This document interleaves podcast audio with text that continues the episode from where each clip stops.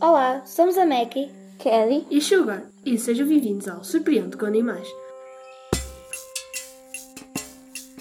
No Canadá chegou um aviso das autoridades para guardarem os carros, porque os alces estão a lamber o sal que salta das estradas para os automóveis. Pois, no Canadá os alces são obcecados pelo sal que salta das estradas para os automóveis. Autoridades temem que os animais comecem a sentir-se confortáveis perto dos carros, o que representa um risco para os mesmos e para os condutores. Se eu vivesse com um alce desses, quando meu pai me obrigasse a lavar o carro, atirava sal para o alce lamber.